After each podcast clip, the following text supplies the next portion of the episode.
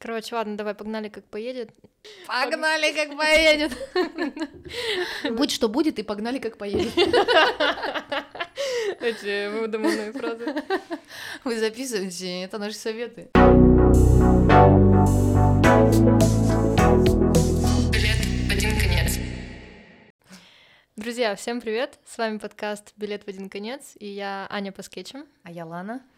Наш подкаст про переезд, про наше проживание этого переезда и все в моменте искренне, честно и субъективно. Нас можно смотреть как на YouTube в видеоформате, так и слушать на любых аудиоплощадках.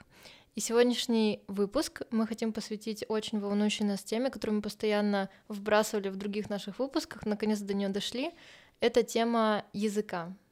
И я думаю, что сегодня нам будет о чем поговорить, потому что у нас есть вообще, ну, у нас какие-то уникальные истории, и твоя история, как ты выучила русский язык, это вообще просто каждый раз я удивляюсь и не могу. Ну, я к этому привыкла, но каждый раз, когда я это вспоминаю, такая, господи, мне кажется, это так сложно и так, э, ну, русский язык такой тяжелый, и чтобы знать его так нативно, мне кажется, даже некоторые не понимают, что ты это не твой родной язык. Да, я на самом деле мне сама эта история была проанализирована мною и осознанно только в этот свой переезд сюда, когда я столкнулась с тем, что еще один язык нужно учить. И полностью прекратила я изучение языка в 2021 году. То есть я начала учить активный язык с 18 лет, сейчас мне 33, угу. 14 лет. Я 14 лет учила язык. Вот тут, кстати, сразу вопрос, а можно ли вообще закончить изучать язык? Да. Серьезно? Да, да, можно. Потому угу. что мы разговаривали с преподавателем вот на уроке испанского, и как будто бы он говорит, ты постоянно в процессе изучения, потому что ты не знаешь каких-то иногда слов или там. Вот мне эта тема очень интересна, потому что я много анализировала, как я выучила русский, и хотела бы ввести немного в контекст для тех, кто только к нам присоединился, или для тех, кто смотрел первый выпуск, он немножко контекста знает. Угу. Мне 33 года, я из восточной национальности, не хочется давать какую-то затравку, а потом какую-то тему скрывать. Мне просто не очень хочется говорить из какой по каким-то внутренним своим соображениям. Может быть, когда-нибудь я об этом скажу, но не сейчас. Это маленькая восточная национальность, и у нас есть свой родной язык, э, свои традиции, своя религия. И так как у нас нет своих земель, то язык и традиции, они играют очень большую роль. И в нашем комьюнити мы все говорим на своем языке. Мы думаем на своем языке, у нас не принято говорить на русском языке. Мы переехали, когда мне был год, бежали родители и мои предки от войны, сперва в одну страну, потом в другую, и в итоге мы оказались в России. Я, получается, не ходила в детский сад, я уже рассказывала в, первом, в первой истории мое, да, в первом подкасте мою встречу с ощущением и осознанием, что люди говорят на другом языке. Если вкратце, это такое странное чувство, да, как во взрослом возрасте приехать в Испанию и просто как белый шум, ты не понимаешь, что они там говорят. И в детстве ты просто повторяешь, ты берешь какое-то слово, повторяешь его неправильной интонацией, и это очень странно, странно, забавно и прочее. В детский сад я не ходила, мне кажется, это тоже очень важная часть. Если бы я ходила в детский сад, возможно бы изучение русского мне далось еще более, ну, легче, быстрее. И пошла я сразу в первый класс, но нужно сказать, что я жила в достаточно тревожной семье со своими сложностями, и в школе меня много травили. У меня был такой настоящий хулиган-брат, в плохом контексте этого слова. Ну, хулиган это легко сказать. И все его какие-то выходки сказывались на мне. Учителя меня из-за этого не любили. Плюс моя сестра очень рано вышла замуж, и они тоже так смотрели, э, ну, как на цыган серии, что, ну, на самом деле это для меня было достаточно большой проблемой. Э, настолько, что уже во взрослом зрелом возрасте я даже там что-то пыталась своей учительнице сказать, что вообще так нельзя было поступать с бедной мной, и почему так было. И все это в целом дало такой результат, что ты не можешь расслабиться для изучения языка.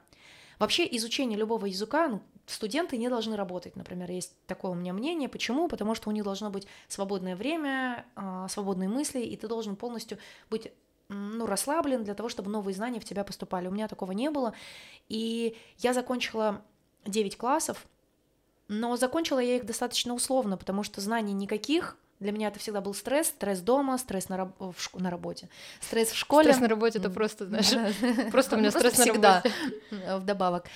И парадокс этой истории в том, что я закончила 9 классов в русской школе, но очень плохо говорила по-русски там. Ну, может быть, даже и не так, но значение русских слов и значение русского языка это как Представьте себе, что вы учите английский, у вас уже достаточно хороший словарный запас, вы что-то говорите, но синонимы, но глубокие смыслы, но понимание контекста вам не ясно, непонятно. Это как возможность выражаться, возможность коммуницировать, но ты приходишь домой и думаешь на русском, и говоришь на русском, и размышляешь на русском, и все у тебя в русском языке. И вокруг тебя все люди говорят на русском. Ты только, условно, если ты взрослый человек, ты только ходишь на работу, и там говорят на другом языке. Угу. Это очень сложно. Ты вроде знаешь его, а на самом деле не знаешь. Тут не могу не упомянуть э, мою любимую часть. Здесь очень важно, что я без шейминга говорю и даже без какой-то обиды, а просто как факт, что русский человек — считает своей обязанностью поправить тебя, если ты в чем-то не прав, если ты сказал слово не, не совсем верно. И здесь, конечно, это у меня уже во взрослом возрасте вызывало сильное негодование. Я э, слышала такие нелепые поправки, которые в действительности могли мне навредить. Например, не одеть, а надеть. Да я, я такая, я, я до такая, сих пор. Я, так, я такая, я такая серьезно. Мне хотелось вот так трясти. Я выучила русский язык, а ты я сделала там такое, такое усилие, но еще с, с таким снобизмом, типа, ну вообще-то, вообще-то не на одеть, а одеть. ты, ты, ты возьми себе в спаринг партнера какого-нибудь человека своей весовой категории. Ну ты начни об этом говорить нативному человеку. Ну ты, ну что за Блин, мне кажется, это такая культурная история, честно говоря. Это вообще не про, опять же, не про тебя, а про человека и про ментальность, про то, что у нас почему-то, правда, любят поправлять, любят тыкать, любят говорить, нужно э, вот тут ошибки, вот тут у меня, например, я не очень грамотно иногда пишу, uh-huh. при том, что у меня 95 баллов по русскому, по ЕГЭ, но я очень быстро забываю, и я, так как еще есть такая история, когда ты, ну, назовем это блогерство, и ты пишешь быстро, ты иногда, ну, не читаешь забываешь или еще что-то. Сколько раз мне приходит ца, тя, тут что-то я пропустила, тут не так сказала. И мне такое ощущение, что это русская история почему-то. И когда вчера я ходила с мексиканцем в музей, и мы говорили по-испански, и я каждый раз чувствовала такой, ну, небольшой стыд и фейспалм, потому что я разговариваю с нативом на его языке, но я уверена, что я говорю ошибки, я уверена, что я какие-то слова произношу коряво. И я ему в моменте говорю, чувак, спасибо тебе большое за твое терпение, потому что я знаю, что, ну, вот это вот ощущение русское, типа, поправить, что тебя бесит, что человек говорит как-то не так. Он говорит, Ань, ты офигенно говоришь на языке, да, ты делаешь ошибки, бесспорно, но я знаю твой контекст, ты приехал в мае, мы вообще с тобой в целом говорим про искусство, тут по музею ходим на другом языке, и это офигенно. И мне кажется, тут есть вот эта история немножко русской ментальности. Опять-таки в защиту сама, сама, сама подняла эту тему, сама защищаю. Я понимаю, что исконно это от желания помочь, от желания как будто бы поправить для того, чтобы ты научился. Но это так не работает. И тогда я этого не осознавала. То есть я с позиции придавленного человека и человека, который действительно не понимает, так смотрела снизу вверх и говорила «да». Но это действительно давит очень.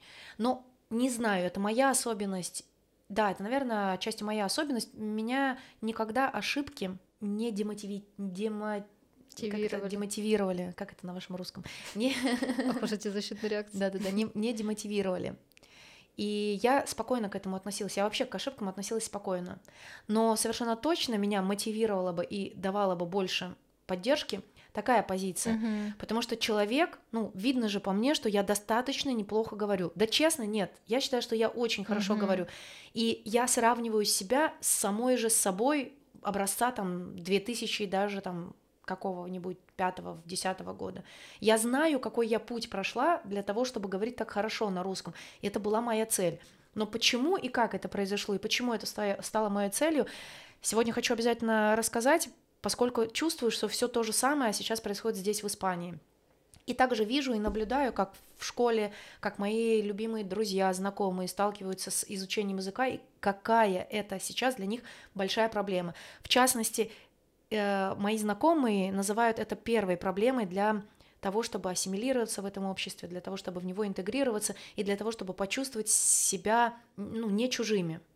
Как это было у меня? После того, как я закончила 9 классов образования... Подожди, небольшой, да. небольшой вопрос внутри этого.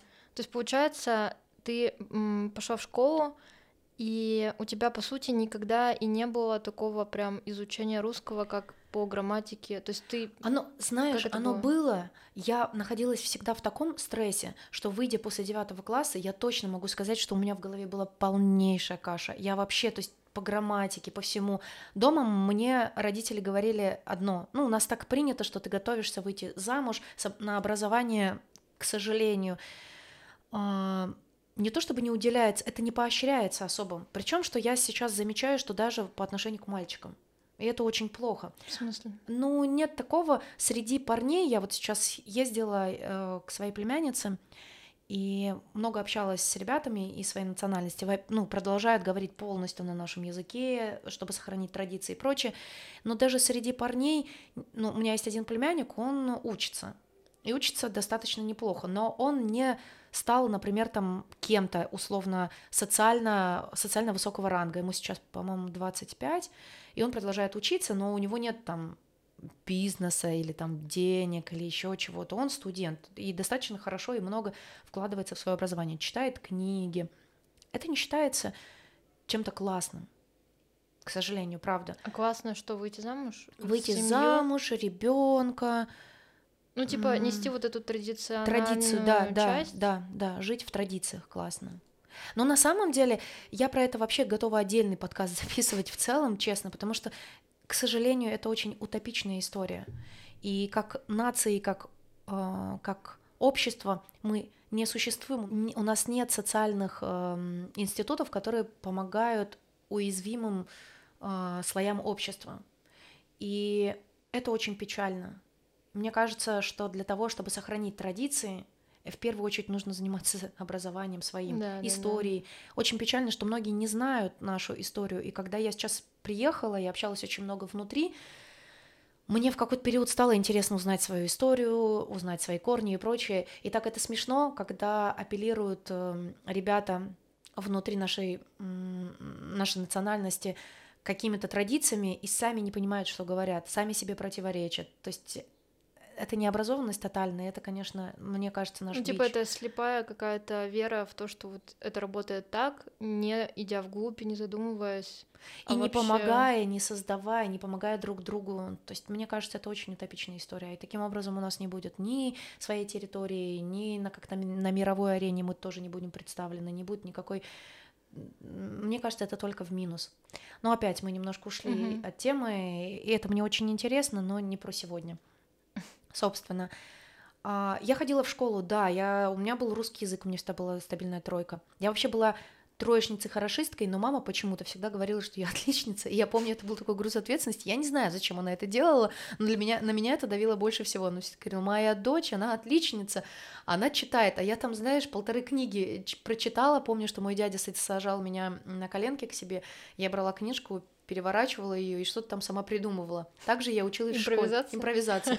Я абсолютно так же училась в школе, честно. Я что-то тут услышала, там рассказала, и мне там троечку поставили. Но, наверное, отличалась я именно какой-то я хотела понять, но мне это было сложно. Вот это, мне кажется, ключевая штука, и тут нужно сделать упор про то, что в любом изучении языка, в любом вот в этом моменте очень важно желание искренне, если тебе хочется встроиться в контекст, потому что многие хотят изучать язык не поэтому. Ну, то есть, точнее, не то, что не поэтому, потому что нет вот этой ключевой штучки э, элемента, когда тебя зажигает, и ты такой, я хочу это сто процентов. Это абсолютно ровно так, как ты говоришь. Нужно найти в себе это желание. Если этого желания нет, то это тоже утопичная история. Самое главное сказать, что мой опыт — это опыт тяжелого пути. И сейчас я уже знаю, как это делать легче, и я это сейчас э, тестирую на изучении испанского языка. Я закончила девятый класс, и мои родители решили переехать в другой город. И это стало для меня отрывной, отрывной какой-то точкой. А, я вышла из сообщества нашего, такого активного. Мы а, продолжали в говорить на нашем языке, я продолжала думать на своем языке. Еще очень важно понять, как это, чтобы представить себе, представьте, что вы думаете на русском языке, а учите другой, но вы продолжаете думать на русском языке. И в другом городе я познакомилась с друзьями, я вообще невероятно им благодарна, и эта дружба позволила мне узнать, что такое литература. Я помню, что я пришла... Мурашки. Да, я помню, что я пришла к ним домой в гости. У них была библиотека на всю стену. Их мама, я не могу передать слов благодарности. Для меня, я не знаю, откуда это во мне было, потому что дома у меня не было книг, ну, то, что... Я, кстати, ходила в школьную библиотеку, что-то пыталась брать. Но представьте полнейшую кашу. Это как ты сейчас пытаешься выучить, неважно какой язык, ты приходишь в книжный магазин и пытаешься набрать этих книг не посильных, не для твоего уровня, не по зубам тебе в этом моменте, обкладываешься ими и вообще раздражаешься, что ты ничего Ой, не понимаешь, да, да, да. и просто чувствуешь себя никчемным. Также было в школьной библиотеке. У меня был очень большой пласт пропущенного всего из-за того, что я находилась в постоянной стрессе, тревоге. По всем предметам, по русскому, математике, по физике, я брала только своим, своим упор... Ну, я была достаточно упорной, я была достаточно внимательной и умела имитировать. Это тоже детская штука. Я рассказывала в первом подкасте, как я повторяла русские там стихотворения, там бабка за детку, я там mm-hmm. своим детско, детско не русским э, языком бабка за детку. И вот так я училась в школе, чтобы понимать контекст. Вышла из школы с полным нулем, какие-то книжки были, но я их не понимала. И тут я познакомилась с друзьями, пришла к ним домой. Я помню, как я зашла в эту комнату с большим таким э, книжным шкафом советским, и там тома разные тома разных книг. И семья моей подруги читающая была. И с 18 до 19 год мы очень активно дружили, мы вместе ходили на пляж, э, загорать. Я с ними ходила загорать, смешно, потому что, да, тоже достаточно большая стигма, зачем мне загорать? Мне часто самый вопрос, зачем ты загораешь, звучало. Я всегда говорила, что погреться, что мне очень холодно. Погреть кости. Так и было, погреть кости. Они читали вслух, я читала с ними вслух. О, да. И когда я увидела эту библиотеку, я, я так в таком в таком сейчас нахожусь в восторге, еще раз рассказывая это, что перепрыгиваю с мысли на мысли. Для меня это было как э, войти очень голодным в какую-то пекарню с пирожными, где, где, все пахнет. где все пахнет, и ты чувствуешь, что это так вкусно и сладостно, и ты так голоден, где ты видишь такие красивые разные книги, это как, знаете, крем и, и накладываемый на какой-нибудь пончик, и там посыпочка, и это просто было невероятно восхитительно. И я еще раз преклоняюсь и говорю спасибо моей любимой Ане Устьяновне за то, что у меня это было. И у меня был доступ в их библиотеку, и я по чуть-чуть начала читать. Сперва это был полный мрак. Для меня это было просто, знаете, как обжорство как э, беспорядочно есть селедку под шубой со сладким, запивать молоком и все, все подряд. Я хочу сказать, что я прочитала всю, всю русскую классику. Это была... Тут где-то должны аплодисменты, да. все должны фанфар, встать. Фанфар. Да. у меня в голове была каша полнейшая, и восторга, и всего, как будто бы у меня просто вот полнейшая каша, вот если вы вдруг начнете читать на другом языке, но хотя это будет все равно иное, есть какой-то бэкграунд э, книг, прочитанных в России, и ты все равно не почувствуешь этой каши. А для меня вот вообще ничего не было, и вдруг появилось и такое сильное.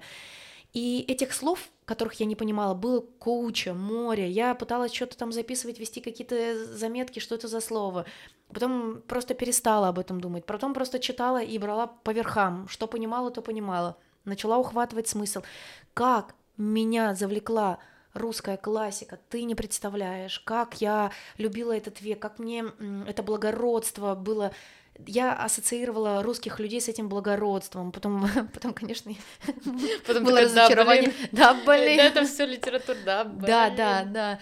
Но как это было это было невероятно. Мне кажется, это какая-то еще, знаешь, типа двойная работа, потому что это не просто русский язык, это вот этот язык эм, того времени, когда сам русский человек может э, условно гуглить, а что это значит, и не понимать значение какого-то слова, потому что это, угу. ну, условно, если мы берем, не знаю. Небольшое отступление от этой истории. Неделю назад я ездила к своим племянникам и, разговаривая со своей подругой, обсуждала и говорю, мой племянник настоящий франт.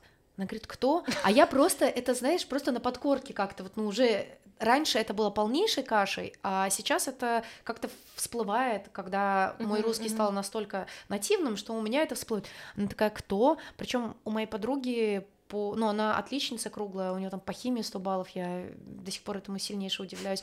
По русскому языку очень высокий балл. Она говорит, кто? Я такая, и я сама начала сомневаться. Я говорю, ну, Щеголь. Она такая, кто? Я такая, ну знаешь, ну человек, который ну, хочет модно одеваться. И она привела какое-то современное слово в пример, не помню какое. И да, у меня было, ну и мы открыли, конечно же, Google, прочитали, что я действительно, это, это так и есть.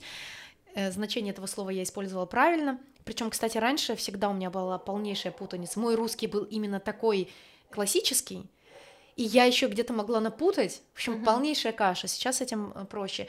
И, конечно, когда я открыла Google и посмотрела, что я вообще-то правильно использовала это слово, сколько было, да, гордости за себя. Не то, что я такая, я умнее тебя, ха-ха. Не, я не а представляю. Было, да, это, вообще... это, это огромная типа гордость. ты круче натива, ну, условно. Нет ощущения круче. Я, честно, мне Только помогло... гордость? Только гордость, клянусь. Мне помогло не, э, не сравнивать себя я вот никогда не сравнивала себя ни с кем, и это тоже очень помогло, потому что в сравнении ты всегда да. найдешь, чем быть хуже. И в то же время я никогда не чувствовала себя лучше, потому что сейчас я расскажу о своих минусах, и, и как бы это не лучше, не хуже, это просто хорошо знать, какой ты, и исходя из этого, э, это навык, понимаешь, такой же, как готовить. Ну, его можно прокачать, а можно не прокачивать. У кого-то... У меня что-то он не прокачивается. Да, но зато у тебя какой-то другой ну, в рисовании да. навык рисовании для тех, кто хочет. Для тех, сейчас, кто... сейчас реклама будет. Я к Ане сегодня зашла и говорю, я ее не видела три недели, и говорю, Аня, как это красиво, тебе нужно, знаешь, здесь ценник повесить. Для тех, кто нас слушает, э, просто представьте самые красивые картины в мире. Это я. Это должно было сказать Яну что-то. Ты такая, да ладно. Да моя самооценка не позволила этого. Да, я большой фанат Аниных работ, говорю это без рекламы, без всего. У меня дома висят две картины, которые я очень люблю, и которые я купила. Да, кстати. Да. Не, не по Ну, потому что я считаю, что это важно, это твоя работа, твой хлеб, и я хочу покупать. Я бы купила это, если бы увидела у кого-то другого. Собственно, поэтому и стали дружить. Мой меценат, кстати.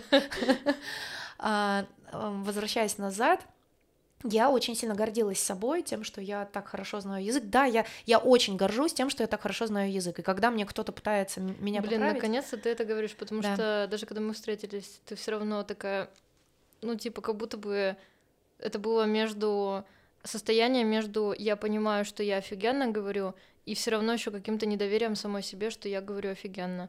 Потому что когда мы с тобой встретились, я как раз закончила школу глаголей, это у меня как раз была какая-то последняя точка получения обратной связи. Я же очень долгое время находилась в маленьком своем кругу друзей и общения. Я не, как сказать, я не веду никакие соцсети, я не достаточно асоциальный человек была. И для меня как раз подкаст — это возможность формулировать мысли в моменте, без подготовки на русском языке. Это для меня какая-то прокачка. Мне нравится из-за этого подкаст, поскольку я могу тренировать и свой русский, и мысли свои. Сейчас я расскажу, почему важно их формировать именно на том языке, на котором тебе комфортнее и который шире. И поэтому мне очень нравится подкаст потому что ты в моменте не знаешь, о чем ты будешь говорить, угу. на какой вопрос ты будешь дальше отвечать, или какой вопрос ты, соответственно, сформулируешь для другого. Поэтому я, за, я обожаю этот формат, в котором можно дать раздолье вот этому навыку. Собственно, потом в моей жизни был все же универ, я его закончила заочкой, я начала работать, работать я начала очень активно, и сегодня, кстати говоря, я э, отвечала, сегодня я послушала один подкаст и написала хм, комментарии к нему, поскольку мне очень он понравился, и смысл этого подкаста. И мы с э, собственником, ну, с человеком, как его назвать, с креатором, который готовит этот подкаст, немного попереписывались, и я поняла для себя главную штуку, что и в изучении языка, и в моей профессиональной карьере очень помог навык не бояться ошибок. Несмотря на то, что меня регулярно поправляли, в изучении русского языка, мне всегда было окей, мне всегда было наоборот интересно. Я всегда к ошибкам относилась как к точке роста. Я действительно благодарила, хотя сейчас считаю, что все же возможно было как-то иначе это говорить. Ну хотя бы не с таким пафосом, не хотя бы не с таким ну, типа без абьюза. Да, без зазнайства какого-то. Хотя я отлично себя даю отчет, что проблема не во мне. Это, видимо, та часть, э, да. которая у них очень хорошо получается, им хоть где-то об этом хочется сказать. Я засыпала и начинала думать на русском языке. И у меня произошел какой-то разрыв. Я вдруг поняла и почувствовала, как это думать на другом языке. Я поняла эту разницу между своим языком и русским. Это было ощущение было похоже на два примера. Первый это стул, такая табуретка, на которой ты ровно сидишь. Я сейчас для тех, кто на YouTube смотрит и слушает подкаст, показываю, что ты сидишь вот так вот на стуле, очень ровно, ты вроде как хочешь, и спинки тоже нет, это табурет, ты хочешь как-то что-то как-то вот, ну, расслабиться, а у тебя не получается, так я чувствовала свой язык. Он такой был, как коробка такая, без, практически без окон, он был достаточно сухой, продолжает быть. И вдруг меня пересадили в мыслях на диван комфортный с отгитными такими штучками для ног, и ты такой расслабился, и твои мысли, и твое тело, ты немножко растекся, и ощущение в примере еще как будто бы ты жил в маленьком доме, и вдруг ты оказался в чистом русском поле, потому что я начиталась классики, напоминаю. И это, это такой светлый дом, светло-голубого почему-то э, цвета снаружи и белого внутри, с большими окнами, с большой какой-то верандой и много-много комнат. И твои мысли, и язык твой, и словарный запас — это ключи к этим комнатам, и ты спокойно их распахиваешь, ты можешь подумать об этом и об этом, и так, и, и ты все, что тебя волновало, ты можешь ты чувствуешь это, потому что ты можешь обличить это в какие-то слова, а твой родной язык похож на не только табуретку, но ты еще находишься в какой-то смирительной рубашке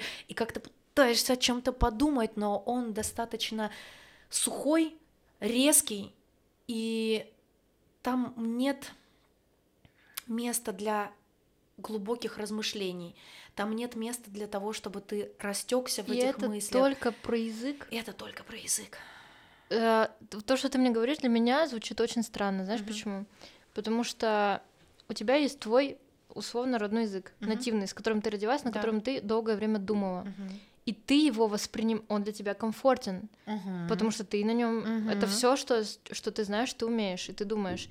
И ты его символизируешь с коробкой, с каким-то э, с тесным, с тесной какой-то историей, а вот язык, который не твой родной, ты воспринимаешь как огромный дом. Это всегда в примере. Ты всегда жил в студии и не знал, или, или в коробке, и у тебя не было больших светлых окон, и ты не знала, что бывает по-другому, потому что ты не мог на этом языке, ты не мог обличить чувства. У нас, возможно, Сейчас у меня опять подушки появятся, но совсем мало. Возможно, я не так хорошо знала свой язык, потому что фактического изучения... Ну нет, я так не могу тоже подумать. Ну да, наверное. Ну, ну может быть, я не читала классическую нашу литературу, например.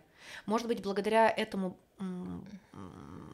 словарному запасу, но все же это очень маленькая часть. По большей части действительно, ведь не зря говорят великий, могучий русский язык. Он mm-hmm. действительно великий, могучий, и он очень многослойный, очень очень свободный, очень детализированный, очень ты в нем ты в нем можешь просто плавать, ты в нем можешь там нет там такая такой простор, такая свобода, свобода мыслей, и как только ты какое-то свое новое чувство облекаешь в слова, просто дышать становится свободнее, легче, какой-то свежий ветер, ну свежий воздух. Вот так я ощущала а, ощущения свои чувствовала себя, когда начала думать, вот с 18 на 19 лет, начала думать на русском языке. И в целом все мои изменения глобальные в карьере, в личностном росте и прочем, в первую, есть три, наверное, важные вещи. Язык — очень важная вещь. Второе, я никогда не боялась делать ошибки. Вот это было неприятно, но это не было стигмой, это не было каким-то страхом, это не заставляло меня молчать. Третье — я нашла свой подход. Мой подход это было Тоже чтение, важно. потому что сейчас мы к этому чуть попозже вернемся и какие-то итоги подведем. Сейчас я понимаю, что когда ты знаешь, какой у тебя подход к изучению языка, сильно проще. То есть ты должен хотеть изучить его и знать, что тебя интересует. Так я начала свой путь в изучении языка, продолжала много читать, но продолжала думать, что я говорю достаточно плохо. Потом в моей жизни появилась профессиональная моя какая-то карьера, я очень много стала говорить по работе. После этого у меня была социализация, у меня были очень много друзей, работа и прочее. Я стала говорить все лучше и лучше, но все еще продолжала не понимать до конца очень много слов, которые ты не понимаешь. Ты по чуть-чуть начинаешь в этом разбираться. И последней, наверное, точкой стало, когда мы на терапии с моим терапевтом обсуждали, она мне сказала, у меня есть ощущение, что мы разговариваем как две русские женщины. Я такая, да, да потому что вы так мне хотите польстить, и вообще-то это неправда. И она мне предложила сходить э, в какую-то, не знаю, там, какую-то школу или группу речи для того, mm-hmm. чтобы э, сравнить себя, для того, чтобы посмотреть на э, свой рост, для того, чтобы оценить, для того, чтобы пообщаться с новыми людьми.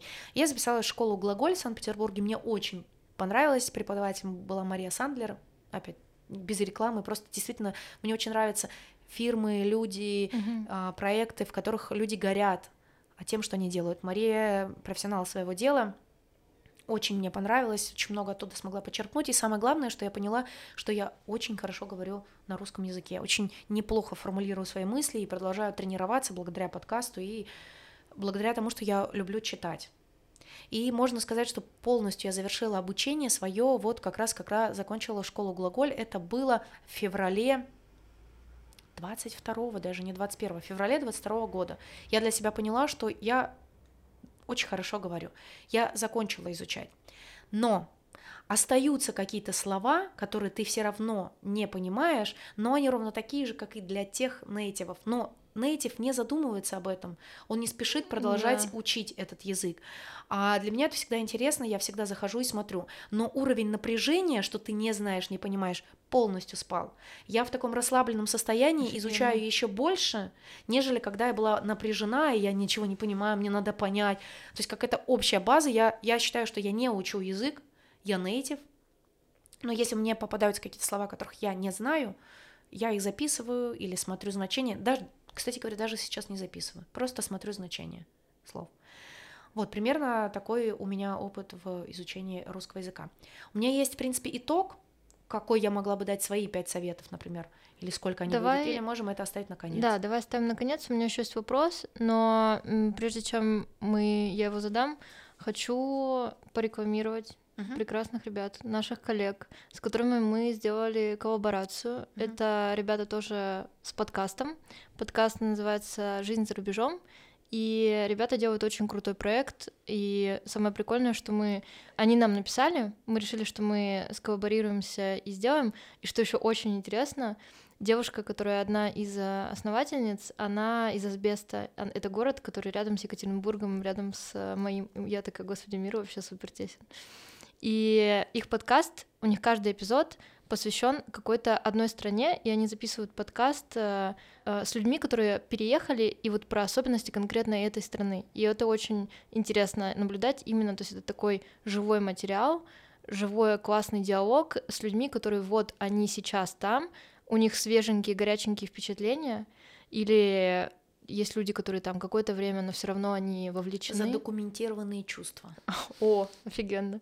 И очень классные страны у них там, и я думаю, что это просто даже не с целью, хотя это тоже может быть с целью переехать и послушать, а как его реально там от людей, которые там уже живут, но и просто это интересно, и мы недавно записали подкаст про Испанию, я думаю, что если вам интересно, я там такую супер вообще выжимку давал про максимально. так что я думаю, будет интересно, если вы хотите послушать и наш подкаст, Э, про Испанию и в целом другие, то, я думаю, все ссылки, все мы дадим внизу как под аудио выпуском подка- подкаста, так и под видеоверсией. Важно добавить, что, к моему большому сожалению, я не пришла, mm-hmm. и их э, отношение к этому тоже очень здравое, и твое спасибо. Я в моменте себя почувствовала плохо и просто написала, не мне плохо. Мне, мне очень было интересно, мне очень жаль, что я не поучаствовала, но спасибо за такой безопасность, где я могу сказать, мне плохо, я сегодня не приду. Послушай, очень крутой выпуск. Я тоже не слушала, послушаю. А, возвращаясь к моему вопросу. Знаешь, что мне интересно? Вот у тебя есть бэкграунд того, что ты а, выучила так язык. И сейчас у тебя дубль два, Мгм. изучаем испанский. И я иногда тебя слышу такие слова, что, блин, я никогда не выучу, я на одном месте топчусь, мне так Мгм. сложно. Мгм. А я про себя думаю, блин, да как, как это возможно, когда ты уже проделал этот путь, когда ты уже знаешь, как это работает, и когда у тебя уже есть офигенный результат, Мгм. типа ты уже эта дорожка уже протоптана. Мгм. Почему, а, ну, вот эти чувства, они опять возникают, и вот эти сложности и Мгм. прочее? Очень хороший вопрос. Я буквально тоже в этой поездке разговаривала со своей подругой, и мы часа четыре сидели, разговаривали, почему я хожу на психотерапию. И она все не могла понять, для чего нужно ходить на психотерапию, потому что психотерапевт что-то там детство разбирает, а зачем это нужно, это я буду очень беспомощным, и без него я не смогу справиться со своими сложностями. Возвращаясь к твоему вопросу, я в последнее время, если ты заметила, больше так не говорю. А почему эти сложности возникли? Это вообще очень большой страх переезда, что я не выучу язык, я вообще не пойму, в чем контекст, я не буду свой. И оцепеняющий страх, что нужно его учить.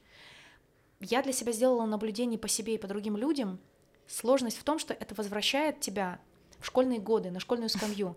И когда я смотрю на группу, у нас очень много русских, Мгм. и мне наблюдать за ними проще, хотя я то же самое вижу по, по мотивам, по каким-то, знаешь, невербальным штукам и у иностранцев, которые учат сейчас испанский. Мы все себя ощущаем как будто бы в школе. И поведение у людей ровно такое же. И все те паттерны поведения, которые были в школе, и страхи, которые, с которыми ты сталкивался в школе, и все эти чувства, которые у тебя там были, они к тебе возвращаются. И это такое странное ощущение, тебе 33, но ты себя чувствуешь, там, не знаю, 7-летним, 9-летним, кто в каком моменте застрял в какой-то период, тем себя и ощущает. И мы, заканчивая школу, мечтали больше к этому не вернуться, потому что это страшно.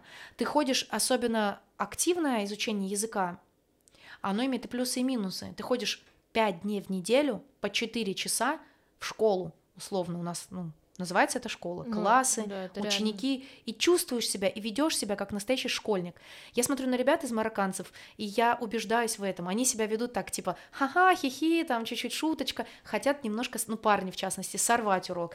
Кто-то сидит, я, я прям реально вижу себя в школе, кто-то сидит и такой, знаешь, лишь бы меня не спросили, лишь бы меня не спросили. Это очень прикольно, потому что это роли. Это как будто бы в каждой комьюнити, в каждом социуме микро, ну класс Мгм. это микросоциум, и каждый Мгм. берет на себя какую-то роль. Школьную. Кто-то заучка, условно любимец Мгм, класса. Я все подготовила, я домашку написал, а я еще не только эту домашку написал, но еще вот эти упражнения сделал. Посмотрите, пожалуйста, оцените меня, Мгм. похвалите меня. Кто-то там оторва и рассказывает и перебивает там, кто-то просто в телефоне сидит и его все раздражает. Кто-то прогуливает и работает. У нас вот Да. мальчик есть, э, наверное, он будет слушать наш подкаст. Привет.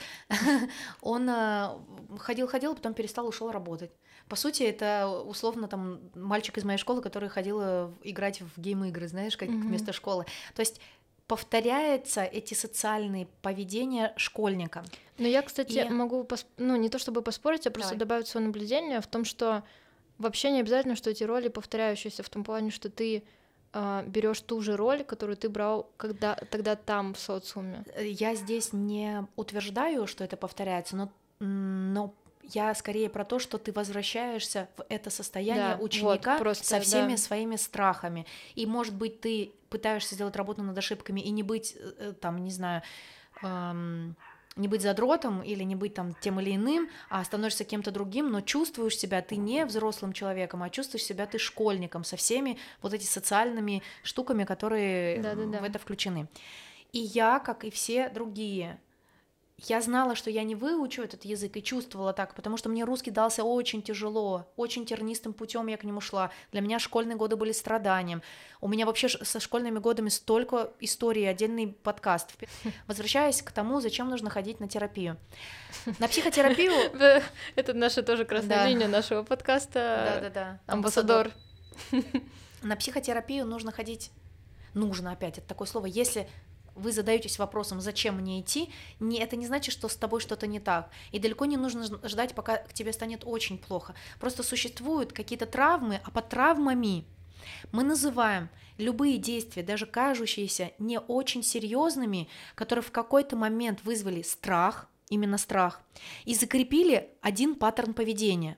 И когда ты так или иначе встречаешься плюс-минус с такого рода событием ты начинаешь действовать, опираясь на страх, а не, не на желание, не на развитие, и именно на страх. А страх – это ужасное чувство. Оно Страх тоже на всех действует по-разному. То есть страх это ужасное чувство, оно не дает развиваться. И мы неосознанно стараемся избегать таких ситуаций. Я это называю мысленно удерживать дверь с ужасами. Так вот, спорили мы с вами, не спорили, разговаривали с моей подругой о том, что дает психотерапия. И ее большой тоже страх был, что психотерапевт, ей нужен будет как человек извне, который будет помогать решать ее вопросы, а это прямая зависимость. Mm. Психотерапия дает возможность найти эти страхи, вернуться к ним и пере, перебрать эту историю, исходя из своей взрослой позиции, из взрослого опыта. Новые нейронные пути. Да, прочувствовать, как ты, расщепиться немножко. Ты и та ситуация твоего ребенка, и ты взрослый человек с твоими уже возможностями. Как взрослый человек мог бы помочь тому маленькому ребенку. Ведь только тот ребенок знал, что ему нужно. Возможно, родители не виноваты, возможно, никто. В ее ситуации вообще никто не был виноват. Так вот, ходить на психотерапию – это как раз возвращаться к этим травмам, угу. которые очевидные, неочевидные, действительно а, общепринято жестокие или не жестокие, те, которые повлияли на тебя, чтобы когда ты испытал страх, чтобы видеть эти параллели и не делать этого во взрослом возрасте. И когда я начала ходить в испанскую школу здесь, я испытала дичайший страх всего того, что со мной происходило. То, что у меня не получится учиться, а у меня самого навыка образовательного нет. Представляешь? Не было вот до этого момента, я сейчас расскажу до какого.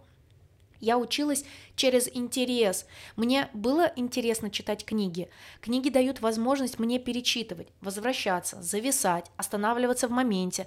Книги дают мне возможность идти в моем ритме, а я тупой человек. Мне нужно много раз я, мы, кстати, с Аней об этом говорили сегодня, когда обсуждали какую-то ситуацию за пять минут до подкаста. Мне нужно много раз для себя объяснить. И я с я позиции об этом говорю, что разреши мне еще раз это проговорить, правильно ли я поняла, потому что мне нужно разложить. Но как только я понимаю, у меня это просто железобетонно остается большим знанием. И это мой подход к себе. Я его принимаю и уважаю благодаря психотерапии.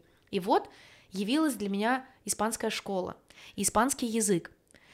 И весь этот страх, все эти потеющие ладони, и что у меня не получится, потому что это было очень тяжело, аж целых 14 лет я потратила на то, чтобы понять, что я хорошо знаю русский. И страх, что меня будут поправлять. И я вдруг поняла, что я не могу говорить, я не хочу говорить, что я там тихонечко чего-то буду делать.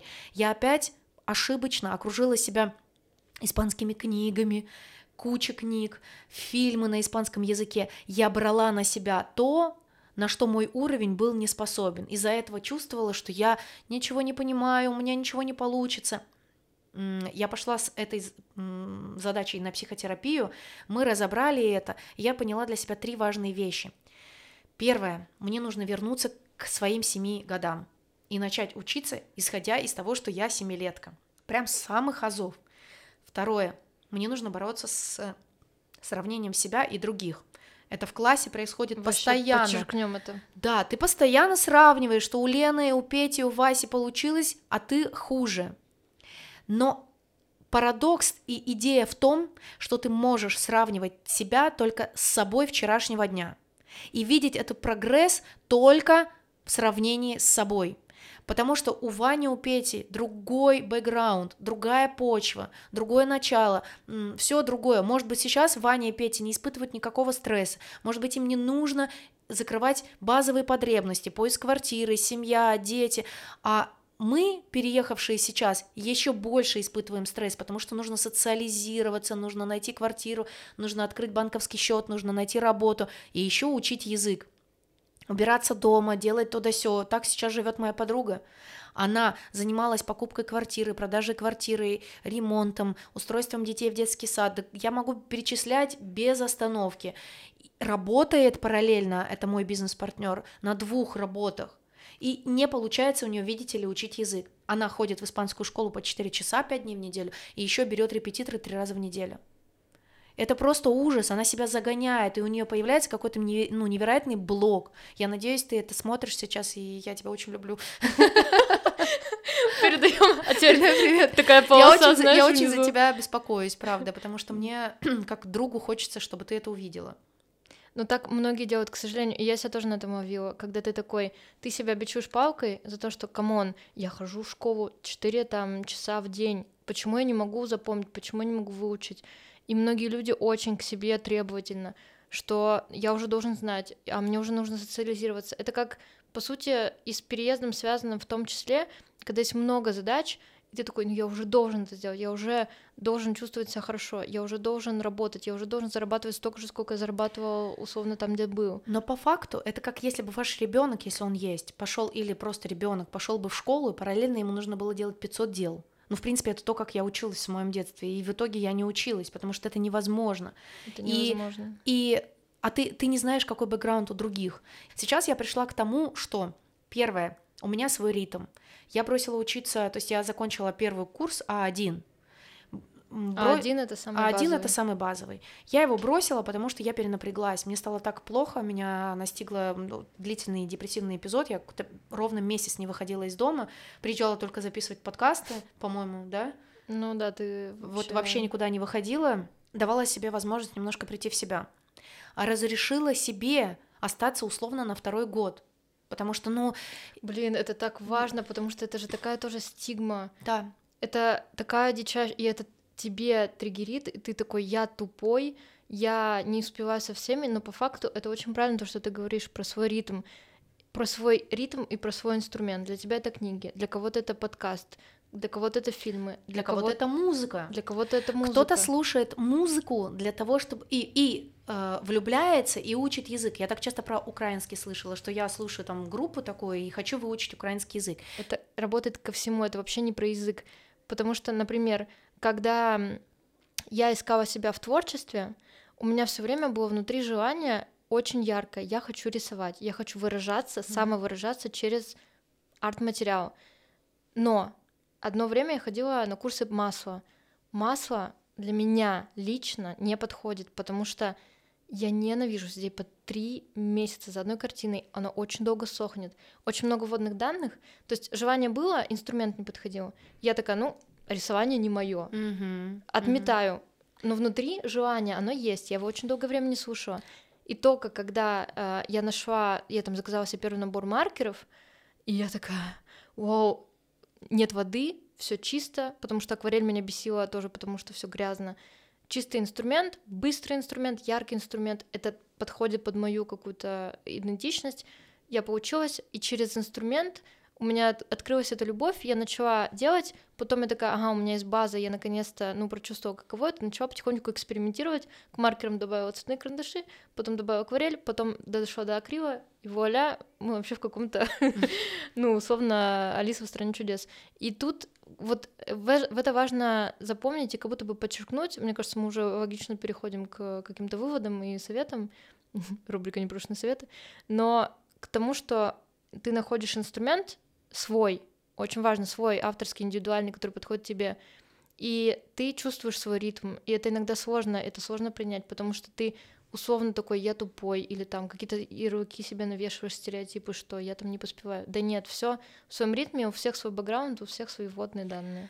Тут еще хочу добавить, что можно было бы проговорить, какие бывают, чтобы вы плюс-минус посмотрели, и, Мгм. может быть, еще подумали сами, что мы пропустили и что вам ближе. Кто-то начинает встречаться. Очень часто об этом говорят в э, школах. Например, там а, смежные браки. Ты начинаешь встречаться и хочешь э, понравиться, и тебе интересно все, что он говорит, или она говорит, и, соответственно, язык учишь так. Кто-то идет через книги, как мы сказали, кто-то идет через э, поход в бары. А нам учитель испанского говорил, что если вот выпить немножечко, вы заговорите Вы- даже с уровнем А1. Кто-то идет, Вообще на другом языке. да, на всех языках мира. А, Кто-то идет через музыку. Вот я вспоминаю, какие еще И Кто-то идет уже подкасты, YouTube-шоу, вот компьютерные игры. У нас в группе английского был парень, который... Да, у него был очень хороший уровень, потому что они играли в компьютерные игры, и в этом азарте у него э, практически не было акцента. Если подытоживать в целом и как-то округлить, на, ну, э, завершить эту тему с языком и начать подводить какие-то итоги, то итоги примерно такие. В первую очередь ну, опять-таки, это итоги наши, опять мои подушечки. Субъективные. Субъективные, не истина в последней инстанции. В первую очередь понять, для чего вам изучение языка. Мгм. Вот что вот понять, что я хочу выучить язык. А, во вторую очередь... Блин, можно я опять Да. вставлю 5 копеек?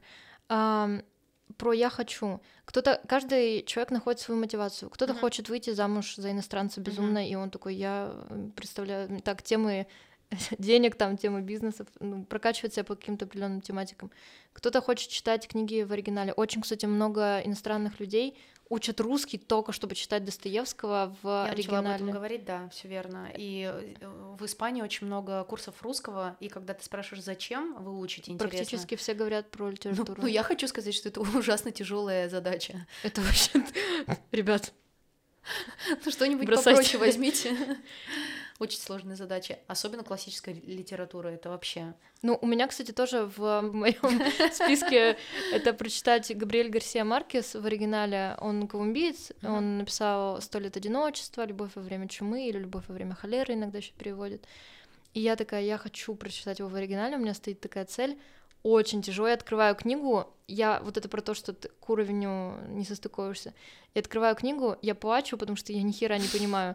Такая, еще До- до надо походить, да, еще надо поучить. История про любовь, которую я хотела сказать. У нас в медицинском универе была такая возможность э, участвовать в стажировке за границу. Для этого нужно было сдать тест на английский язык, и те, кто сдавал лучше всего, они могли выбирать из всего листа, листа, листа, Франц лист. Блин, господи, Простите. В общем, ты мог выбрать из э, списка стран, и обычно выбирали самые лучшие, и там по остаточному принципу получалось. И я, так как, ну, не очень хорошо знала английский, я сдала где-то посередине, у меня был выбор. А, либо Аргентина, либо Марокко, либо какие-то страны типа Хорватии, Словения, Словакия, ну, в общем. И я такая выбирала между в итоге между Аргентиной и Марокко, но в Аргентине было условие, я должна была ехать в семью, семья вообще абсолютно не знала английский, и мне поставили условие, если вы хотите ехать, вы должны знать э, испанский. Я думаю, у меня есть полгода, ща как выучу.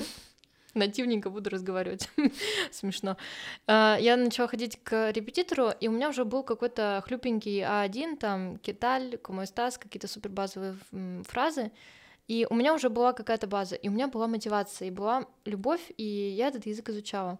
А потом, когда прошло время, я такая, я же помню, что я любила испанский, пойду-ка я еще поизучаю, но у меня не было тогда никакой мотивации, никакой любви, я просто изучала ради языка.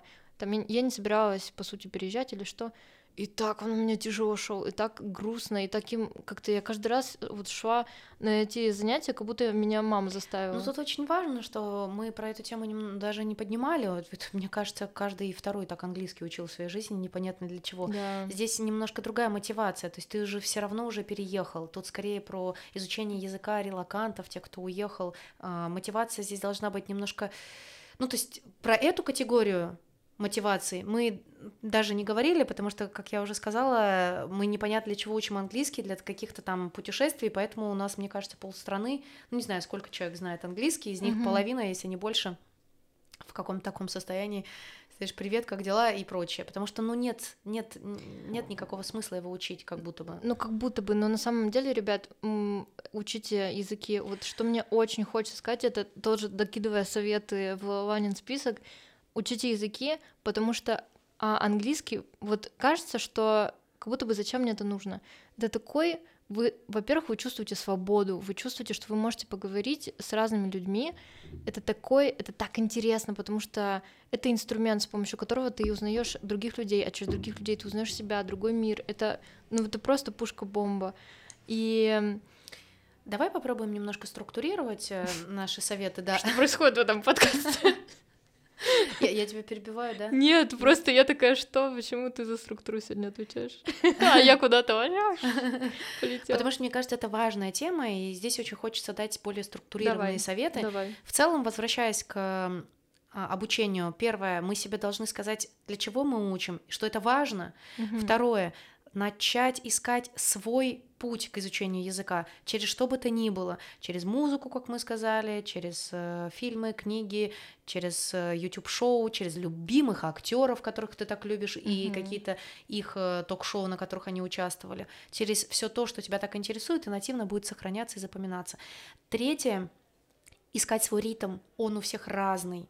И здесь же, наверное, не сравнивать себя с другими людьми. Да, твоя группа начнет идти быстрее. Да, в группе начнут так хорошо понимать, что ты ничего не будешь понимать. Но парадокс в том, что много в этой группе людей, как ты, просто они об этом не говорят, они тоже сидят, боятся, отмалчиваются и тоже пытаются подтягиваться за языком. Поэтому все это окей, дать себе время, в, этой же, в этом же пункте сравнивать себя только с собой вчерашнего дня, то есть если ты сегодня знаешь больше, чем вчера, это уже твой прогресс. Следующий момент, что изучение языка и обкладывание себя информацией с этим языком должно идти по уровню. Если ты не знаешь уровень так хорошо, чтобы читать книгу, не берись. Не, не берись смотреть фильм. Ну, во всяком случае, у меня так работало, меня это демотивировало. Лучше всего идти, как испанцы говорят, поко-поко по тому уровню, который тебе понятен. Небольшое отступление с английским. Я его тоже учила, черт знает сколько лет. Но вот как Аня рассказывает, по чуть-чуть ты начинаешь ходить, бросаешь, начинаешь ходить, обкладываешься английскими фильмами, музыкой, ничего не понимаешь. И только в этом году я, вот как раз возвращаясь, я рассказала Ане, в самолете дочитала впервые книгу на английском языке и открыла для себя такую интересную штуку. Оказывается, книги тоже выпускаются по градациям по языкам. Да. И там есть сноски, есть поправки, есть какая-то информация полезная и прочее. Это было идеально. Я понимаю, что сперва я почитала поверхностно я собираюсь перечитывать второй раз, третий, там еще такая аудиодиск, я еще эту книжечку послушаю, я вот буду в себе, никто меня ни с кем не сравнивает, я там сама с собой что-то там вожусь, что-то там читаю, изучаю, я очень медленно учусь, но зато когда я этому научилась, я буду использовать этот язык как русский, поэтому ищите к себе этот путь, так как бы вы искали к своему ребенку или к любимому человеку. Это не будет быстро. Вот. И, и все, что происходит, нормально. Это нормально. Есть ли у тебя еще что-то? Блин, я смотрю на тебя просто вот так вот, мне кажется, весь подкаст. Мне кажется, что ты все супер хорошо подчеркнула, и твоя история вообще нереально интересная. И у меня есть какие-то заметки, но я думаю, что лучше их оставить и оставить это в том виде, которое есть. Если что, мы там еще mm запишем всякие. Кому-то, правда, язык дается легче. Это правда. Это правда. И всегда... Мы таких людей знаем. Да, и всегда люди будут... И ненавидим. Безопасный подкаст. Безопасное, уютное место. Давай с тобой сделаем в конце, блин, конечно, не очень круто, что в конце, но давай сделаем еще одну микрорекламу, рекламу нашего продукта в нашем продукте. Да, мы же бизнес-леди. В общем, у нас э, с Ланой еще с нашей подругой родился проект, который называется «Квартирник». Мы просто классно сделали подвязку от вот этой небезопасной шутки. Да-да-да, в безопасное пространство. Да, но это правда безопасное, уютное место, которое мы уже создали, уже организуем, уже проводим лекции, мероприятия, мастер-классы, экскурсии, кинопоказы и прочее на русском языке. А, мы проводим в этой локации, у меня дома, собственно, поэтому это квартирник, очень уютно. Мы рассказываем, как бы у нас есть образовательная часть в этой истории, за которую я отвечаю, чтобы э, создавать такие темы для дискуссий, например, там я отвечаю за, я провожу арт-лекцию, и мне важно, чтобы я не просто разжевала и положила в рот и сказала, вот Дали хорош, потому что вот это, вот это, вот это. А я спрашиваю, а Дали, как вы думаете, что вам нравится у Дали? А где, как вам кажется, вам откликается? То есть это все время открытый диалог, это дискуссия, это рефлексия, это интерес, и задача, чтобы люди ушли и продолжили думать, и, возможно, сделали свои какие-то выводы. Это живо, и это интересно. Плюс э, мы также очень любим Испанию, очень сильно всегда благодарим.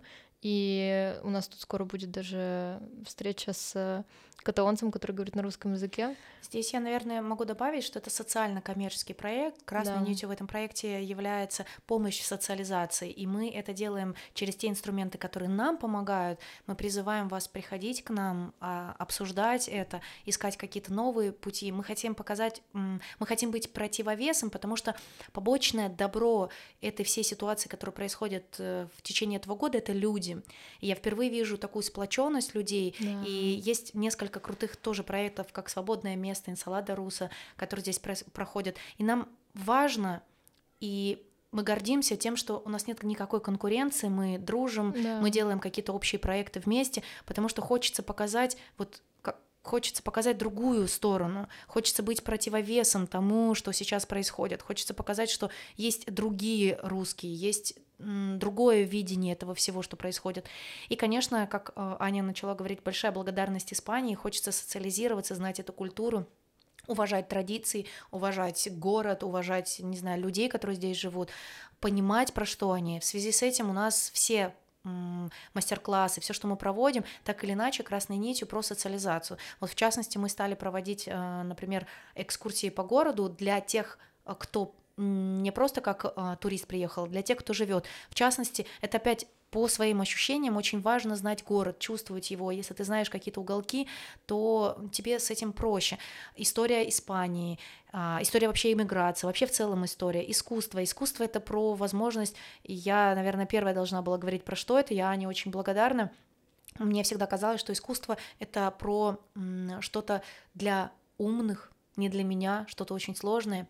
Вот про это. Плюс у нас есть прекрасные друзья тоже э, из э, подкаста «Кто она такая?». Я, когда о них узнала, я была в восторге, я послушала Мгм. их подкаст, мне очень они нравятся, они, мы тоже будем как-то вместе что-то делать, они как раз у нас будут на этих выходных. Они рассказывают про женщин в искусстве. В общем, все те остро-социальные темы, которые волнуют нас, и, надеюсь, будет откликаться вам. И это все в квартирнике, в этом уютном, безопасном месте, где наш третий партнер Алина, она готовит очень вкусняшки, отвечает за визуальную эстетическую часть, я отвечаю за гостеприимство, я варю свой вкусный восточный кофе, и мы делаем алтайский чай, а Аня у нас за коммуникацию с людьми отвечает. Нам очень бы хотелось, чтобы... А, простите, про Широко. Шерлок, конечно, мы у нас Он есть анти- антидепрессант Мы такое плохой плохой мамой. Мы нас- безопасное пространство, он на Широк заперт. Я обожаю Шерлока, я сейчас вернулась и с, с извинениями говорила, что я завтра поеду в Икею покупать тебе подарок, э, сыночек, я его обожаю, Широк конечно. это моя собака Корги. Это Для тех, кто не в курсе, Мгм. сейчас появится картинка. Для тех, кто слушает аудио, представьте Корги. самого прекрасного корги на свете. У нас есть внутренняя шу- шутка Шерлок эм, расследовать. Очень глупая, но внутренняя шутка для тех, кто к нам присоединился. Он- Мы, мы иногда так глупо шутим. А, Очень все любим Шерлока и видим, как э, он помогает другим. Мы здесь проводим кинопоказы. Все, что заставляет нас, все, что мы говорим на подкасте, это продолжение Да, да, некое, заставляет рефлексировать, думать, задавать вопросы, смотреть на ситуации иными э, глазами и рассказывать, кто и что смол- смог увидеть в том или ином. Поэтому, если вы в Барселоне, мы вас приглашаем, присоединяйтесь. Если нет, то присоединяйтесь к нам. А, Мы, возможно, будем делать какие-то мероприятия онлайн, Да, какие-то да. полезные. Плюс у нас, так как у Прямые нас социально-коммерческий проект, мы будем делать э, благотворительные какие-то вещи. Поэтому у нас есть э, Инстаграм, мы оставим ссылку в описании для тех, кто слушает и смотрит. У нас есть э, Телеграм тоже. Мгм. И очень бы хотелось, чтобы это было безопасное пространство, а, в котором вы также сможете друг с другом знакомиться, искать что-то общее, создавать какие-то, не знаю, совместные эм, встречи и прочее. Да, просто друзей находить. Да, и просто находить друзей плюс-минус с таким мировоззрением, которое мы здесь пропагандируем. Поэтому спасибо вам большое. Да, мы очень много выделили для саморекламы и еще, еще есть. немножечко хотим воспользоваться этим. Очень нам важна ваша поддержка, тех, кто нас слушает, тех, кто с нами с самого начала, кто присоединился.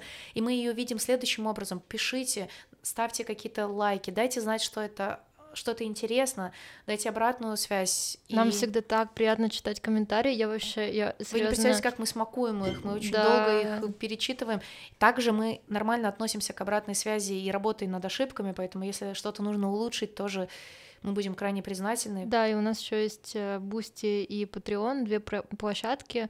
Boosty для тех, кто находится в России, Patreon для тех, кто находится не в России, но там одна и та же информация, это та часть выпусков, которую мы, к сожалению, ну, мы много говорим, ну, нужно это принять. Ну, да, мы такие люди. И часть, э, конечно, мы вырезаем. Это не значит, что эта часть плохая или неинтересная, нет. А, Но мы, у нас есть дополнительные вот эти выпуски, не вышедшие, и мы их э, отправляем как раз э, людям, которые подписываются на Boosty или на Patreon, и мы вам вообще супер благодарны. Это позволяет нам, собственно, это все делать, потому что Это все не бесплатно, и у нас есть люди, которые нам помогают. Привет э, нашим монтажерам, кто делает обложки. Тут целая команда, и нам очень приятно. Это не к чему не обязывает ни в коем случае, но любая поддержка, любая помощь нам всегда супер. Надеюсь, вам понравился этот подкаст. И если есть какие-то темы, на которые мы можем поговорить, и вам интересно тоже, то тоже пишите. Столько просьб к вам. Вообще столько ответственности, реально. Каждый раз целый списочек, там люди смотрят видео такие, нам что нужно сделать. Как ребенка отправляешь в магазин и список покупок. Сделать это, то-то, то-то. Да. А, так что завершаем наш... Завершая нужно докидывать. Подпишитесь, э, ставьте лайк, э, подпишитесь в нас в Телеграме, общайтесь там, закидывайте нас вопросами. Да, и надеемся до следующих встреч. Пока. Пока-пока. Пока-пока.